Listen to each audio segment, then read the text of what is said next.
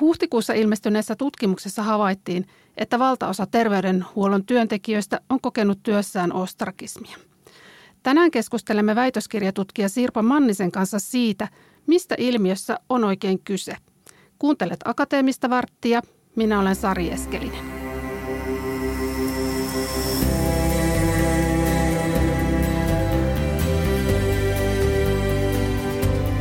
Tervetuloa Akateemisen vartin vieraksi Sirpa Manninen. Kiitos. Mm, työskentelet Itä-Suomen yliopiston sosiaali- ja terveysjohtamisen laitoksella väitöskirjatutkijana. Mitä arvioit, kuinka hyvin sote-alan johtajat tunnistavat ostrakismin työyhteisöissään? No varsinaista tutkimusnäyttöä mulla ei itselläni tästä tietämisen tasosta tällä hetkellä ole, mutta silloin kun mä aloittelin tätä ostrakismitutkimusta, niin kyllä minä toistuvasti sain selittää, että mistä tässä oikein on kyse, että mikä se olikaan se sana. Mutta nyt tänä keväänä, kun mä oon pitänyt useammalle ää, alan johtajatehtävissä työskenteleville ihmisille ää, koulutuksia ja luentohetkiä, niin jokainen on kyllä siellä oltuaan sitten tiedostanut, tunnistanut ja ehkä myös tunnustanut sen, että kyllä tätä niin kuin ehkä on havaittavissa ja kyllä he silleen niin kuin tiedostaa musta tänä päivänä jo paremmin ja tietävät, mistä puhutaan, kun puhutaan ostrakismista verrattuna vaikka kahden vuoden takaiseen aikaan. Mm. Niin, mitä sä vastaat tuohon aikaisempaan kysymykseen siitä, että mistä tässä työpaikka-ostrakismissa oikein on kyse? No ostrakismi on sellainen ilmiö, missä ilman sanoja tai selityksiä joku suljetaan ää, vuorovaikutuksen ulkopuolelle tai joku tulee torjutuksi tai jätetään huomiotta. Ja sitten jos tämä ilmiö tapahtuu työpaikalla, niin silloin puhutaan työpaikkaostrakismista. Mm. No julkisuudessahan puhutaan varsin paljon työpaikkakiusaamisesta, mutta ostrakismista ei, ostrakismissa ei ole kyse siitä. Eli miten niin kuin ostrakismi eroaa sitten työpaikkakiusaamisesta?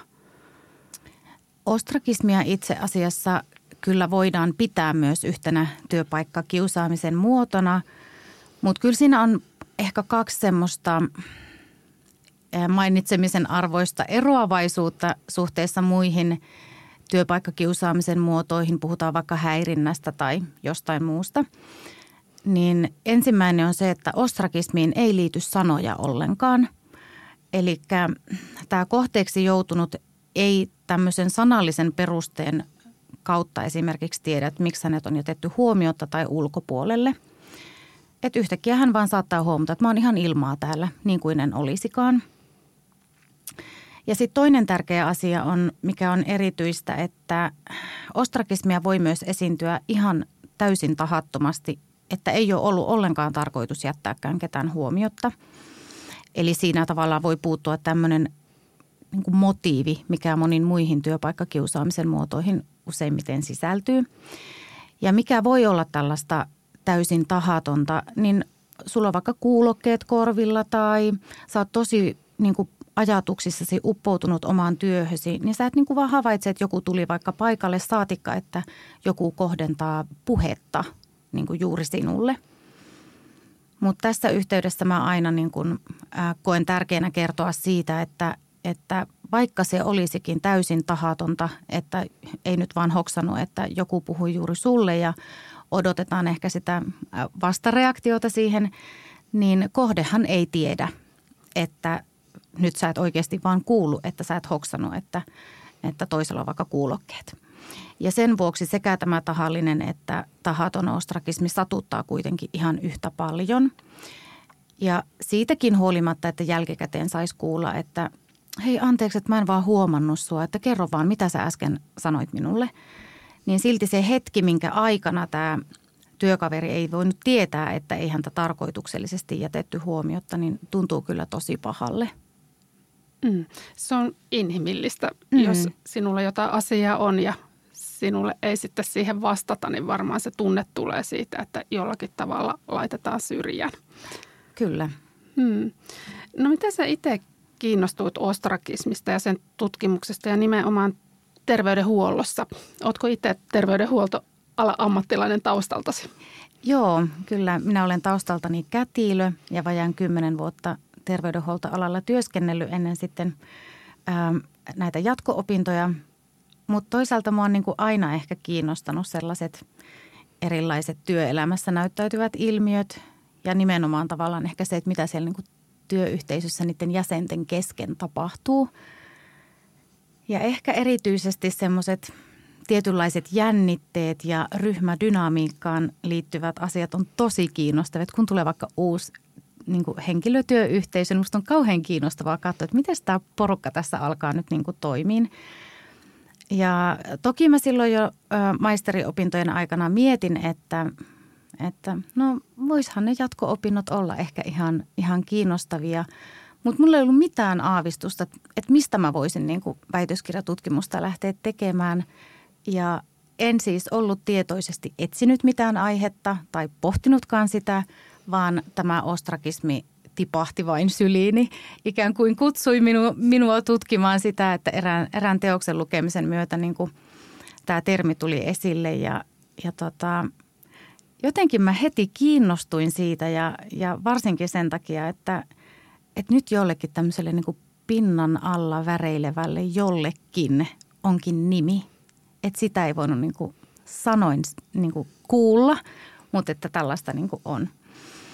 No miksi sitten tämä on kiinnostavaa mun mielestä nimenomaan terveydenhuoltoalalla, niin kyllähän se niin kuin tarjoaa tosi kiinnostavan tutkimusareenan sen takia, että tämä ala on ylipäätään hyvin tämmöinen henkilöstöintensiivinen ja sitten toisaalta kyllä siellä ehkä niin kuin odotetaan ja tarvitaankin hyvää ja avointa vuorovaikutusta. Niin entäs sitten, jos sitä ei olekaan? Mm.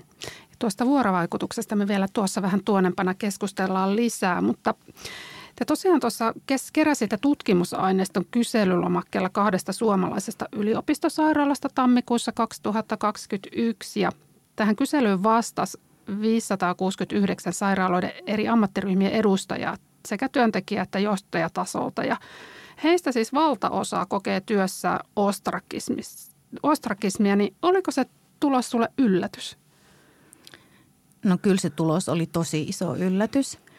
Ja siis toki mä tiesin, että varmasti siellä sitä jonkun verran on, koska se on niin, kuin niin inhimillistä kaikkialla siellä, missä niin kuin ihmiset on vuorovaikutuksessa toistensa kanssa.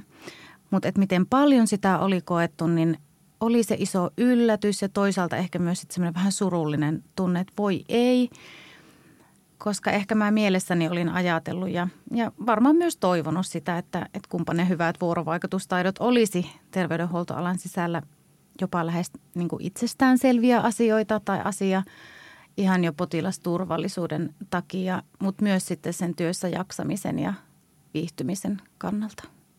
Mm. Kyllä.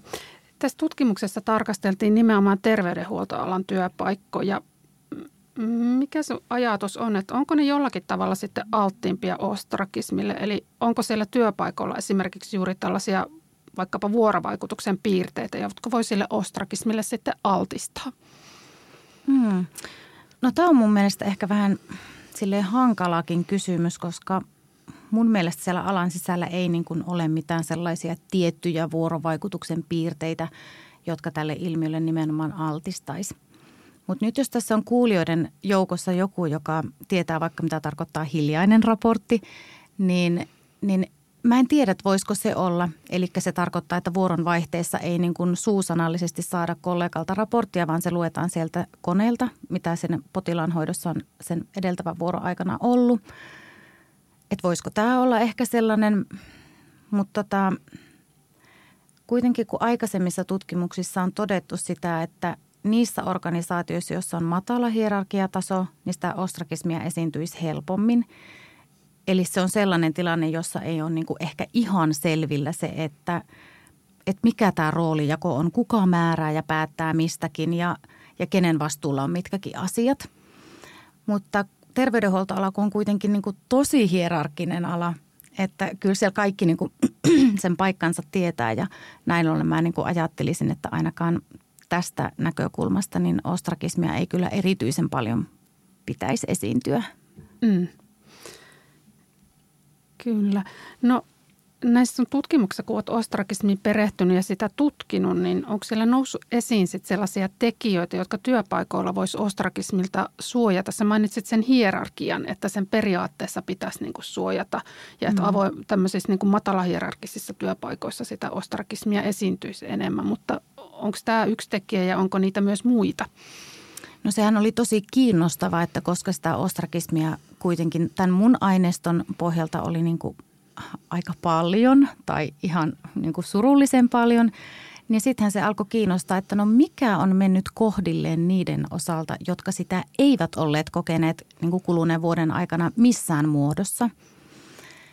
Ja, ja sieltä sitten löytyi ihan selkeä yhteys siihen, että, että sellaiset henkilöt, jotka oli saanut tukea omilta työtovereiltaan omaan työhönsä ja samaan aikaan arvioineet sen, että se oma työyhteisön sosiaalinen ilmapiiri on hyvä. Se oli kannustava ja leppoisa ja semmoinen niin myönteistä, hyvää mieltä tuova ilmapiiri. Niin kyllä tästä voidaan päätellä, että nämä hyvät työtoverisuhteet ja se työyhteisön hyvä ilmapiiri on hyvä keino vähentää ja estää sen ostrakismin esiintymistä.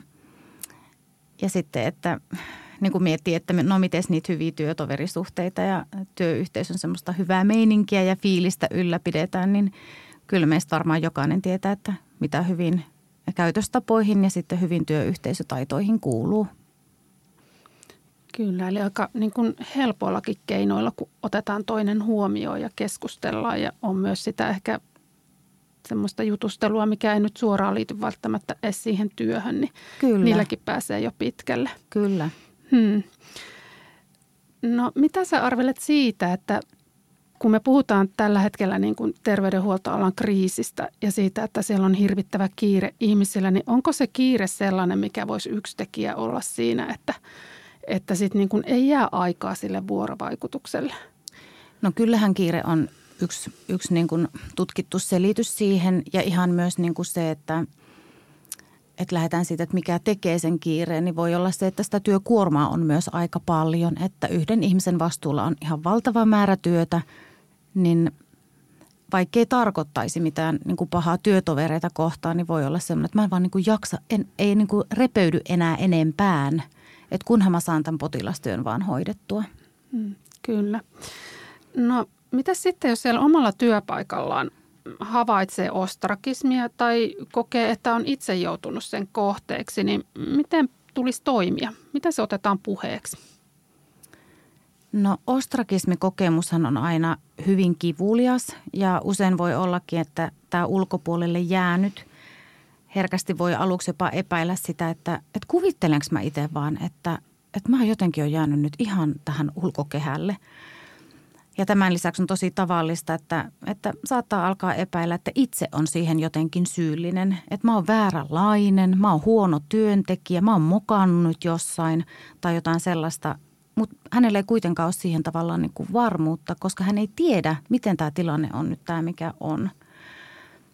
Ja sen lisäksi on tosi ymmärrettävää, että tästä voi olla kauhean hankala mennä kertomaan kenellekään, koska eihän sitä ostrakismia kokeneella ole oikein mitään todistettavaa siinä mielessä, että voisi kertoa, niin kuin, että mitä joku sanoi tai puhui, koska tämä ilmiö on täysin sanaton.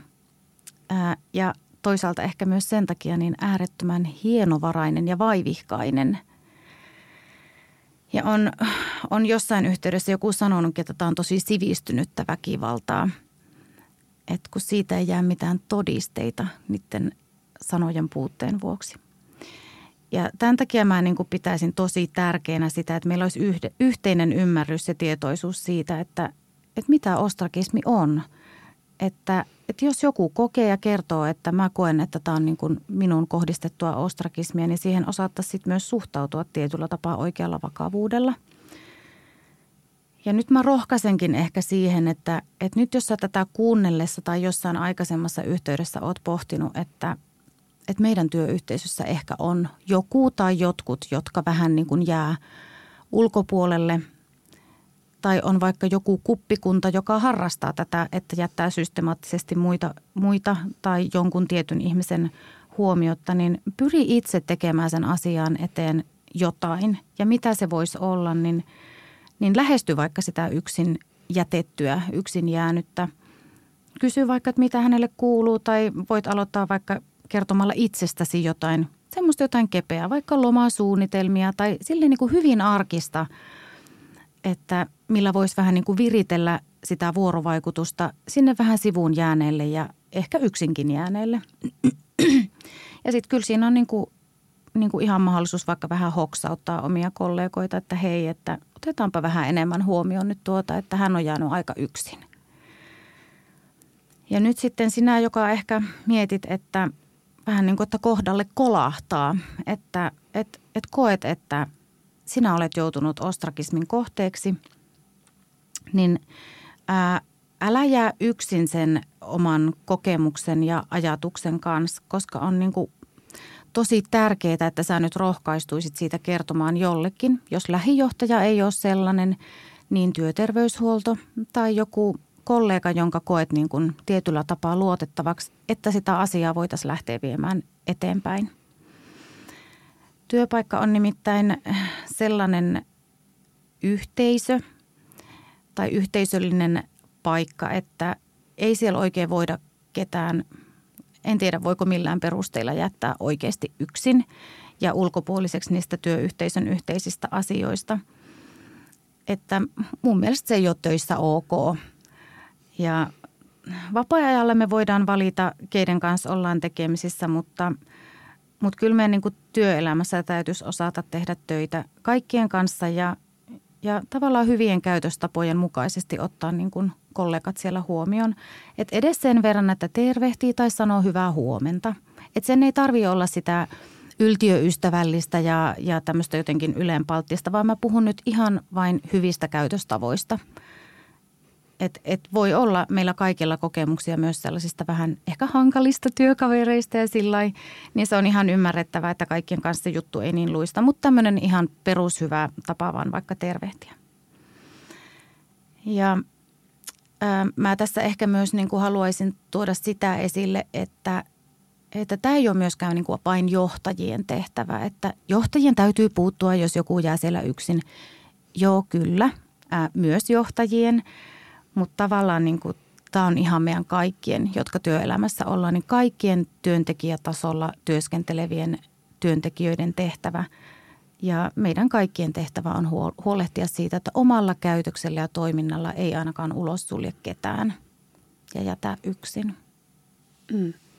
Hyvin niin kuin tämmöisiä viisaita, konkreettisia asioita, jotka niin kuin on itsestään selviä tai mm. pitäisi mm. olla itsestään selviä tosiaan, että aamulla töihin tullessasi työkavereitasi kaikkia tervehdit mm. ja pois lähtiessäsi myös sanot, niin kuin, että heippa huomiseen tai mitä sanot. Kyllä.